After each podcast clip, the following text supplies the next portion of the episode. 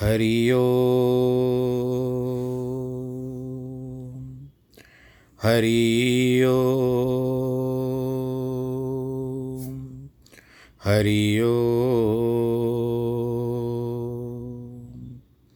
गुरुर्ब्रह्मा गुरुर्विष्णु गुरुर्देवो महेश्वरः गुरुर्साक्षात् परब्रह्मः। तस्मै श्रीगुरवे नमः। विघ्नेश्वराय वरदाय सुरप्रियाय, लम्बोदराय सकलाय जगद्दिताय, नागाननाय श्रुतियज्ञविभूषिताय गौरीसुताय गणनाथ नमो नमस्ते। जिस घर में हो आरती, चरण कमल चितलाय तहाँ हरि वासा करे, ज्योत अनंत जगाए। जहाँ भक्त कीर्तन करे, बहे प्रेम दरिया। तहाँ हरि श्रवण करे, सत्यलोक से आए। सब कुछ दीना आपने, भेंट करूँ क्या नाथ? नमस्कार की भेंट लो, जोड़ू मैं दोनों हाथ। जोड़ू मैं दोनों हाथ, जोड़ू मैं दोनों हाथ। शान्ताकारं भुजगशयनं पद्मनाभं सुरेशं, विश्वाधारं गगनसदृशं मेघवर्णं शुभाङ्गम्। लक्ष्मीकान्तं कमलनयनं योगिविरधानगम्यम्। वंदे विष्णुं भवभयहरं सर्वलोकैकनाथं मङ्गलं भगवान् विष्णु, मङ्गलं गरुडध्वज, मङ्गलं पुण्डरीकाक्षमङ्गलायस्तनोहरि। सर्वमङ्गलमाङ्गल्ये शिवे सर्वार्थसाधिके, शरण्ये त्र्यम्बके गौरी, नारायणी नमोऽस्तु ते। नारायणी नमोऽस्तु ते। नारायणी नमोऽस्तु ते। श्रीकृष्णगोविन्द हरे मुरारे, हे नाथ नारायण वासुदेव। श्रीकृष्णगोविन्द हरे मुरारे, हे नाथ नारायण वासुदेव। हे नाथ नारायण वासुदेव श्रीनाथ नारायण वासुदेव हे नाथ नारायण वासुदेव श्रीनाथ नारायण वासुदेव श्रीकृष्णगोविन्द, हरे मुरारे हे नाथ नारायण वासुदेव हे नाथ नारायण वासुदेव हे नाथ नारायण वासुदेव। नारायणं नमस्कृत्यं नरं चैव नरोत्तमं। देवीं सरस्वतीं व्यास ततो जयमुदीरयेत् कृष्णाय वासुदेवाय, हरये परमात्मने, प्रणतक्लेशनाशाय, गोविन्दाय नमो नमः। सच्चिदानन्दरूपाय विश्वोत्पत्त्यादिहेतवे तापत्रयविनाशाय श्रीकृष्णाय वयं नुमः। यं प्रव्रजन्तमनुपे तमपेतकृत्यं द्वैपायनो विरह कातर आजु आवह पुत्रेति तन्मयतया तर्वो विनेदोस्तं सर्वभूतहृदयं मुनिमानतोऽस्मि मुनिमानतोऽस्मि मुनिमानतोऽस्मि। बोलो श्री कृष्ण कन्हैया, लाल की जय। श्रीमद्भागवत महापुराण की जय।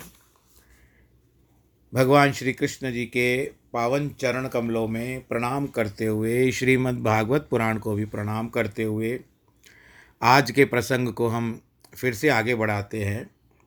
इस समय हम लोग नवम स्कंद में प्रवेश कर चुके हैं। कल के वर्णन में आप लोगों ने सुना और आपने इलाक के बारे में भी सुना, भगवान शंकर और भवानी के बारे में भी सुना, मनु की संतानों के बारे में सुना। अब आगे चलते हैं नाभाग के पास।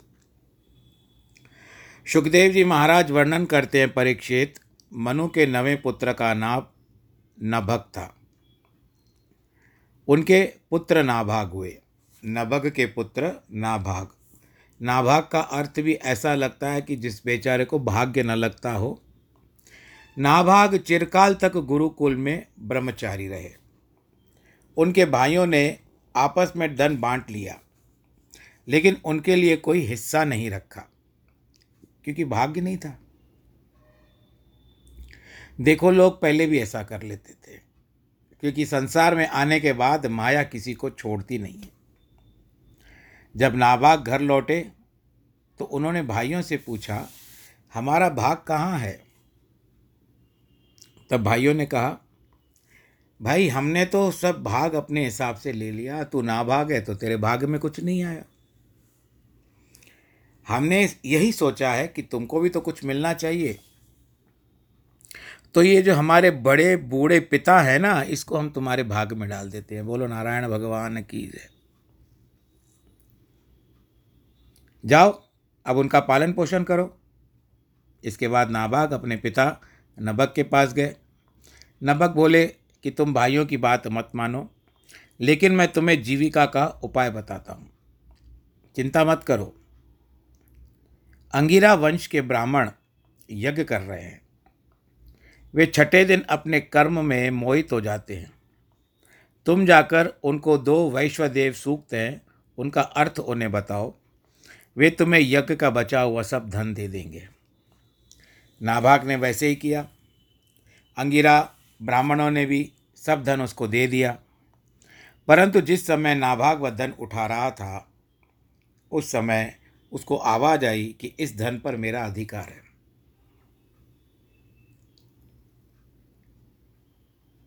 मुड़ के देखा तो भगवान शंकर जी ठहरे हुए थे, रुद्र के रूप में। कहता है कि यज्ञ के बचा हुआ जो भी अवशेष होता है, उस पर मेरा ही अधिकार होता है, भगवान शंकर जी कह रहे हैं। नाभाग ने कहा, यह धन तो जिनका यज्ञ था, उन्होंने हमको दिया है, फिर यह आपका कैसे हुआ? रुद्र ने कहा, जाओ, तुम अपने पिता से पूछ कर आओ। नाभाग अपने पिता के पास आए और वहाँ उनको सब हाल सुनाया। नभक ने कहा कि भगवान शंकर जो रुद्र है, वो ठीक कहते हैं। यज्ञ का अविशेष भाग उन्हीं का होता है। इसके लिए उनको दान दे देना चाहिए। सुखदेव जी महाराज आगे वर्णन करते हैं कि इन्हीं न्यायशील मनुपुत्र नाभाग से अम्बरीश हुए। भक्ति देवी भी कुलीन की ज़्यादा पसीन करती थी तो उसके बाद जब भगवान शंकर जी के पास नाभाग आए और उन्होंने कहा कि मैंने अपने पिताजी से पूछ लिया, इसके ऊपर आपका ही अधिकार है। तब उन्होंने, भगवान शंकर जी ने, रुद्र ने प्रसन्न होकर के कहा, मैं तुम्हारी इस सत्यता पर बड़ा प्रसन्न हूँ और तुम्हारी ईमानदारी पर बड़ा प्रसन्न हूँ, इसके लिए ये मैं तम धन तुमको देता हूँ। तो इस तरह से भगवान शंकर की कृपा से उसका भाग वापस मिल गया। बोले, शंकर, भगवान की जय। अब यही जो है, भक्ति देवी भी कुलीन को ज़्यादा पसंद करती है। यदि कोई पड़ी धर पीढ़ी दर पीढ़ी भक्त हो तो उसके हृदय में भक्ति जल्दी प्रकट हो जाती है। अम्बरीश ऐसे ही कुलीन भक्त थे। इसलिए दुर्वासा जैसे ब्राह्मण का शाप भी उनको कोई नुकसान न पहुँचा सका। इस संसार में ब्राह्मण का श्राप कभी टूटा नहीं है, किंतु अम्बरीश पर टूट पड़ा था। अम्बरीश ने यह प्रार्थना की, मैं राज ऋषि अम्बरीश का चरित्र सुनना चाहता हूँ। ब्राह्मण ने उसको ऐसा दंड दिया जो टाला नहीं जा सकता था। परंतु फिर भी वह उनका कुछ नहीं बिगाड़ सका। जा पर कृपा राम की होई, ता पर कृपा करे सब कोई। यह तो आपको जग विदित है, मैं बार बार कहता रहता हूँ। देखो, मनुवंश की महिमा, रुद्र ने उन, उन्हीं को पंच बना दिया। उन्होंने अपने पुत्र के हित के लिए विरुद्ध निर्णय किया। नाभाग ने तुरंत लौटकर कहा, महाराज, यह धन आपका ही है। मेरे पिता ने निर्णय किया है। आप मुझे क्षमा करें। रुद्र ने नाभाग से कहा, तुम्हारे पिता ने सत्य और न्याय का निर्णय किया है, तथा तुमने भी आकर हमें सत्य और न्याय की बात कही है। इसीलिए मैं तुम पर प्रसन्न हूँ। सत्य और न्याय की जो प्रीति है, वही गुण है। जो तुम्हें चाहिए, वह मुझसे ले लो। इस बार, इसके बाद रुद्र ने सारा धन नाभाग को दे दिया और वो धनवान हो गया। जो यह आख्यान श्रवण करता है, वह आत्मगति को प्राप्त होता है। भगवान श्रोतु मिच्छामी राजश्चेस्त धीमत, न प्राबुद यत्र निर्मुक्तो ब्रह्मदंडो दुरत्यय। श्री सुखदेव जी महाराज कहते हैं कि परीक्षित, अम्बरीश सप्तद्वीपवदी पृथ्वी के राजा थे। अव्यय थी। उनकी लक्ष्मी और अतुल्य था उनका वैभव। अव्यय कहते हैं, कभी खर्चा होने वाली नहीं लक्ष्मी।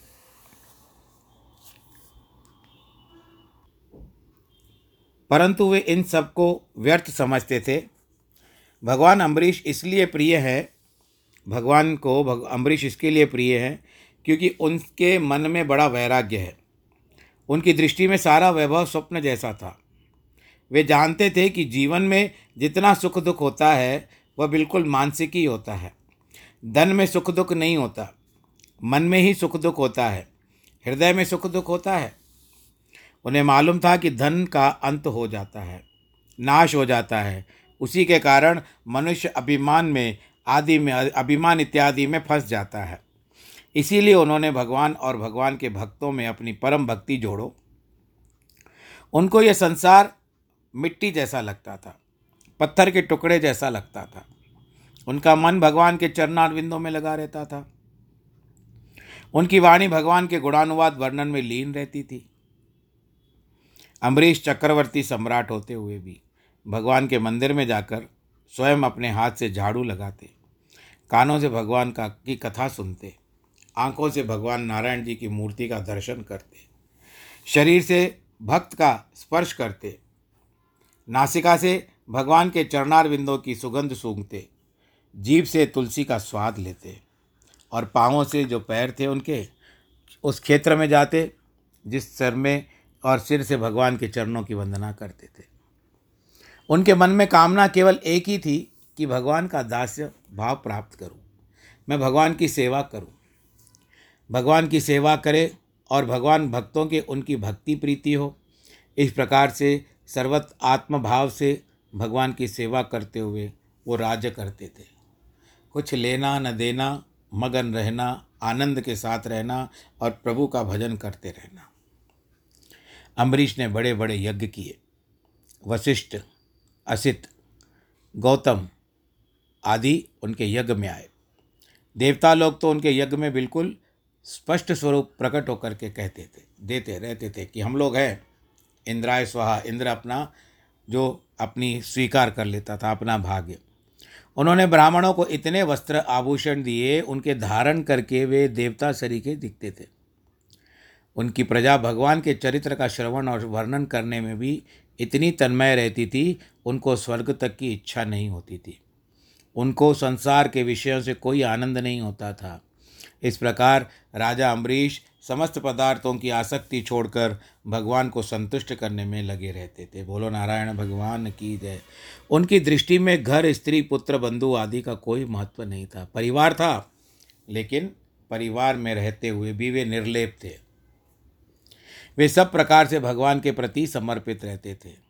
इसीलिए भगवान ने उन पर प्रसन्न होकर उनकी रक्षा के लिए अपना चक्र तक दे दिया, नियुक्त कर दिया सुदर्शन चक्र को, कि मेरे भक्त के ऊपर कभी भी कोई ऐसा संकट आ जाए या आपदा आ जाए, उस समय आप उनकी रक्षा करना।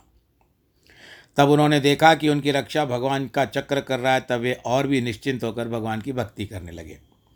उन्होंने अपनी पत्नी के साथ एक बरस तक एकादशी के व्रत का विधि पूर्वक पालन किया। देखो, लोग जो एकादशी व्रत रखते हैं उनमें से अधिकांश व्रत विधि पूर्वक नहीं हो पाता। एकादशी के व्रत का विधान तो यह है कि न तो दशमी की रात्रि को भोजन करना चाहिए, न द्वादशी की रात्रि में। इस प्रकार जब दशमी और द्वादशी दोनों का ध्यान रखा जाता है, तब एकादशी व्रत पूरा होता है।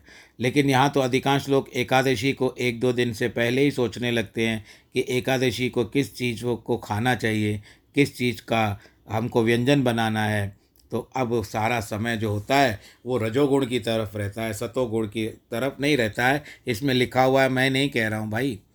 राजा अम्बरीश अपने पत्नी के साथ संवत्सर पर्यंत, यानी साल भर, जिस एकादशी का व्रत पालन किया करते थे, उसके नियम के अनुसार जल ग्रहण भी स्थान नहीं था। युक्त सांवत्सर वीरो ददार द्वादशी व्रतम। यहाँ एकादशी व्रत को द्वादशी व्रत इसके लिए कहा गया है कि वैष्णव लोग ऐसी एकादशी करते हैं जो द्वादशी युक्त होती है। और जिसके साथ द्वादशी मिल जाती है, द्वादश संख्या भगवान की है। इसीलिए वैष्णव लोग भगवान की ओर झुकती हुई एकादशी का व्रत करते हैं।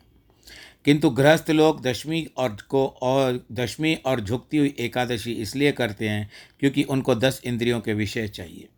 जिनको धर्म, अर्थ, काम चाहिए, उनके लिए दशमी प्रधान एकादशी, जिनको भगवान चाहिए, उनके लिए द्वादशी प्रधान एकादशी होती है। स्मार्त लोग त्रयोदशी के पारण से बहुत डरते हैं और वैष्णव लोग दशमी विद्या एकादशी से बहुत डरते हैं। वे आधी रात से पहले भी वैद्य मानते हैं। एक वैद्य आधी रात को होता है, एक एक पहर का रात में होता है, एक ब्रह्म वेला में होता है। एकादशियाँ तरह तरह की होती है। एक एकादशी ऐसी होती है, जो दो दिन की ही नहीं, द्वादशी, त्रयोदशी, चतुर्दशी, पूर्णिमा, इस चार तिथियों को मानकर देखी जाती है। उनका नाम है मंजुला, सत्यपूर्ण आदि। ब्रह्म वैवर्त पुराणों में इनका वर्णन किया हुआ है। जब राजा अम्बरीश का एकादशी व्रत पूर्ण हो गया, तब उन्होंने कार्तिक मास में तीन दिन का व्रत किया। कालिंदी का स्नान करके, कालिंदी यमुना को कहते हैं, महाअभिषेक करवाया भगवान की, ब्राह्मणों की विधि पूर्वक पूजा की, खूब दान किया। प्राणी होत साधु विप्रेव्यो ग्रहेशु न्यबुर्दानी शट। यह नहीं कि भगवान के, अम्बरीश के यहाँ साधु ब्राह्मण आए, उन्हीं को दान दे। अच्छे साधु ब्राह्मण तो कहीं जाते ही नहीं हैं। इसीलिए उन्होंने स्वयं उनके घरों में जा कर के जा बेचते थे, धन और सामग्री बहुत कुछ बेचते थे। सबको बढ़िया बढ़िया भोजन कराया जाता था और भांति भांति की वस्तुएँ दी जाती थी। इसके बाद जब वे ब्राह्मणों की अनुज्ञा लेकर पारण करने को उद्यत हुए, अब एक समय की बात है कि सब कुछ हो चुका। और अब आनंद के साथ सबको दान पुण्य कर दिया। ब्राह्मणों से आज्ञा मांगी कि अब आप हमको आज्ञा दे तो मैं एकादशी का पारण करूँ, यानी व्रत को छोड़ूं। तो ये अब तैयार हो गए। उसी समय दुर्वासा मुनि वहाँ पर आ गए। अतिथि का रूप धारण करके आए। आपको पता है ना अतिथि देवो भव। और आपको पता भी है कि दुर्वासा जी जो हैं, वो शंकर जी का अंश है। चक्र भी शंकर जी का अंश है, जो ब्राह्मण है। उनमें भी शिव जी बैठे हुए हैं। दुर्वासा जी भक्तों को हानि नहीं पहुंचाते, उनकी महिमाएँ बढ़ाते हैं।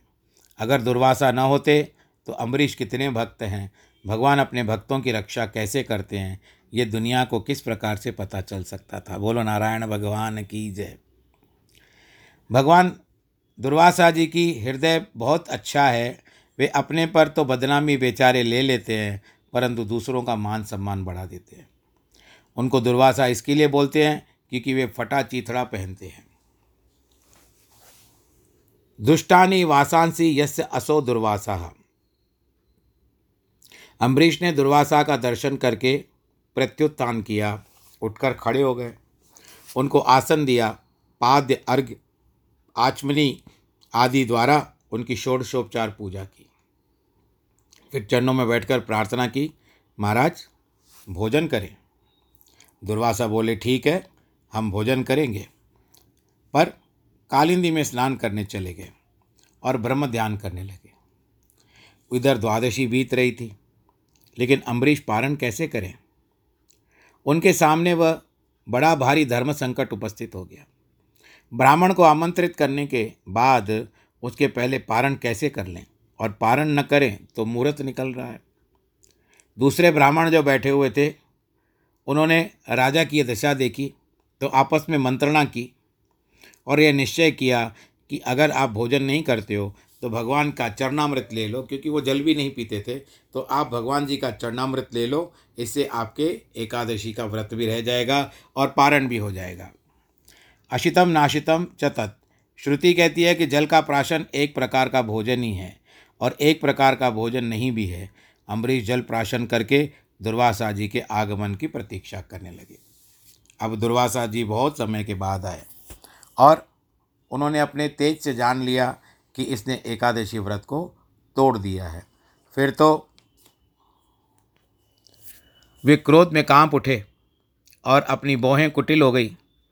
हाथ जोड़े अम्बरीश उनके सामने झुके खड़े थे और दुर्वासा बहुत अपशब्द कह, शब्द कहने लगे कि तूने मुझे भोजन के लिए निमंत्रित करके मुझको भोजन कराए बिना ही खा लिया। इस प्रकार धर्म का उल्लंघन किया है तूने।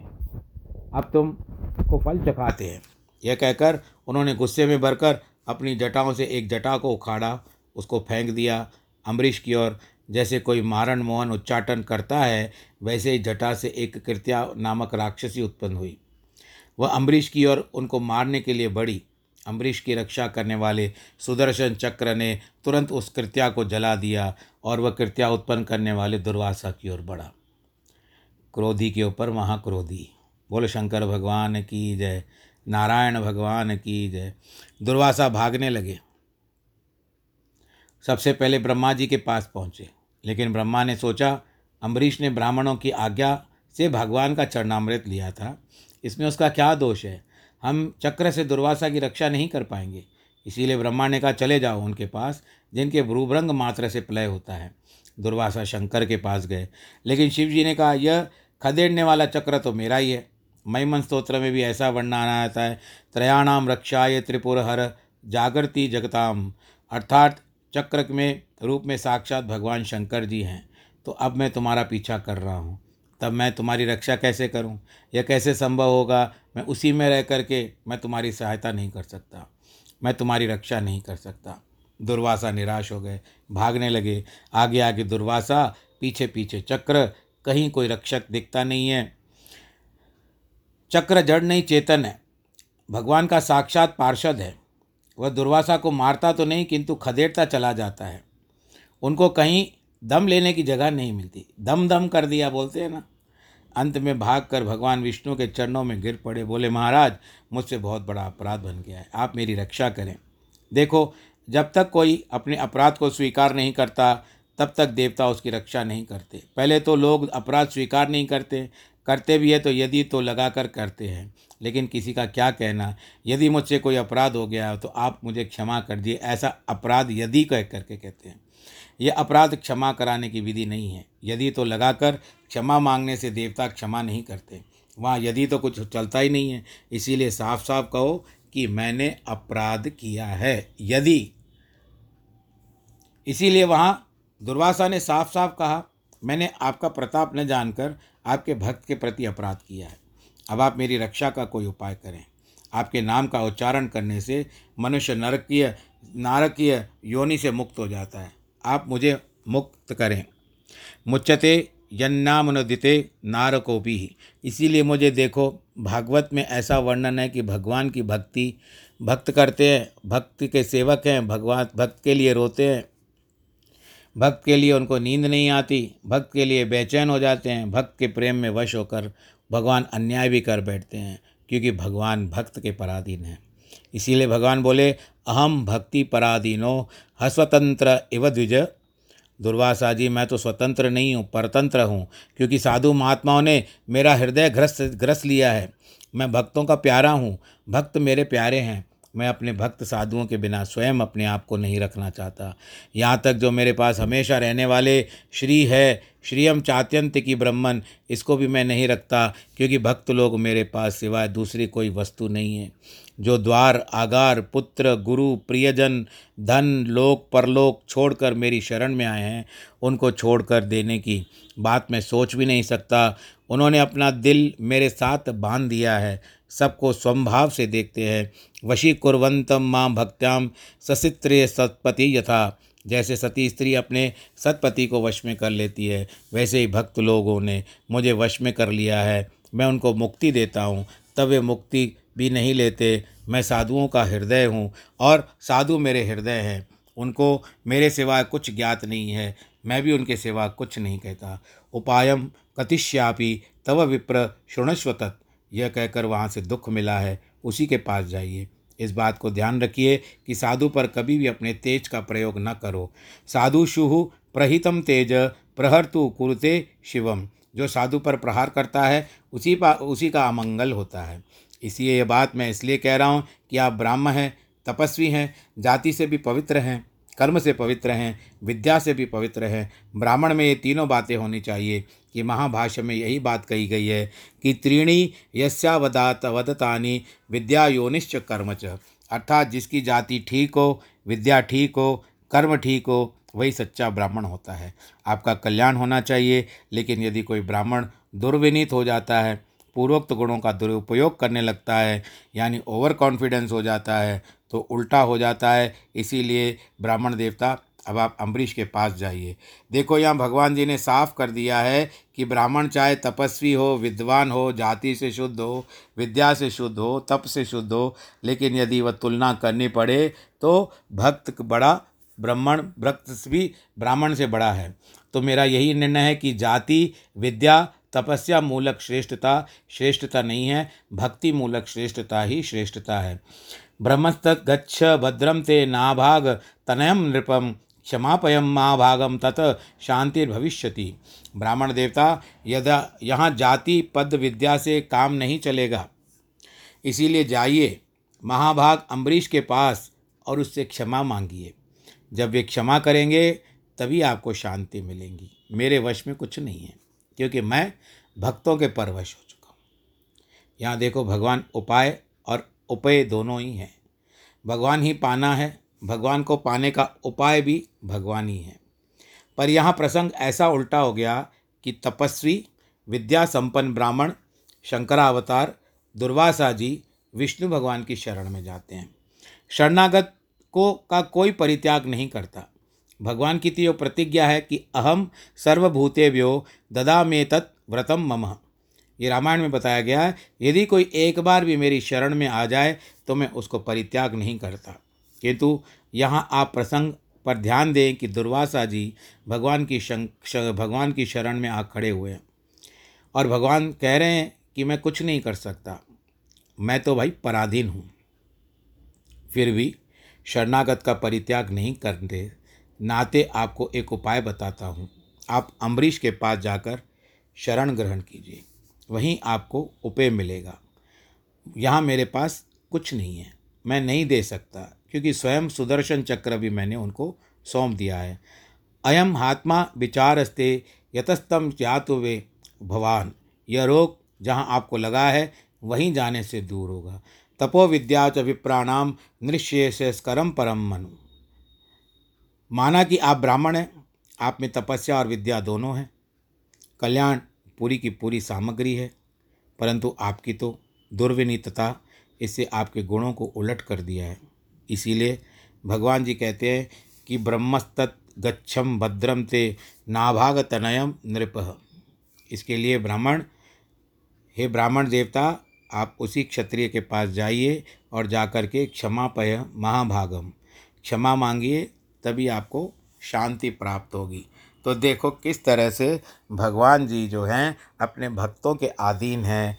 अगर यदि कोई ब्राह्मण भी अपने बहुत अहंकार के कारण, घमंड के कारण किसी अपने जो भी होते हैं, उनके अनुयायी होते हैं, उनका अपमान न करें और सीधे साधे हों तो और भी अपमान न करें।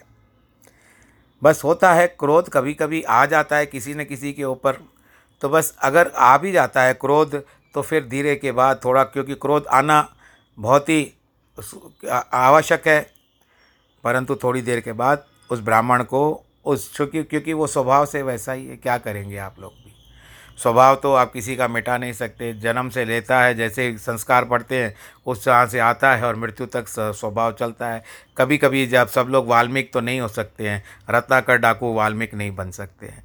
तो इसके लिए जाकी रही भावना, जैसी प्रभु मुहूर्त देखी, तिन तैसी ऐसे करते हुए आज के कथा के प्रसंग को हम यहीं पर रोकते हैं। ईश्वर आप सबको सुख, संपदा, आशीर्वाद प्रदान करे, अंग्रेज़ी में एक ही शब्द प्रॉस्पर करे और आप भगवान के भक्त बनो, भगवान की भक्ति करो और निसंकोच होकर के करो कि जो मांगो गुरु ग्रंथ में आता है कि जो मांगो ठाकुर अपने से सोई सोई देवे। और फिर आप भगवान जी से, मैंने कल कहा था कि उचित अनुचित का ध्यान रखना चाहिए भगवान को मांगने के लिए। तो अनुकूलता जिसमें हो, आप अवश्य मांगो और भगवान दे तो अवश्य देंगे। मैंने एक छोटी सी दुविधा में था, मैंने भगवान जी से मांग लिया, वो छोटी दुविधा भी मेरी भगवान जी ने दो दिन पहले पूरी की है। बोलो, नारायण भगवान की जय। सुविधा में बदल दिया। तो यही होता है, जिनके जन्मदिन और वैवाहिक वर्षगांठ है, उनको बहुत बहुत बधाई। ईश्वर आप सबको सुरक्षित रखे कोरोना में अपना ध्यान रखें, और इसके लिए सर्वे भवन्तु सुखिन, सर्वे संतु निरामया। सर्वे भद्राणी पश्यंतु माँ कश्चित दुख भाग भवेत। नमो नारायण।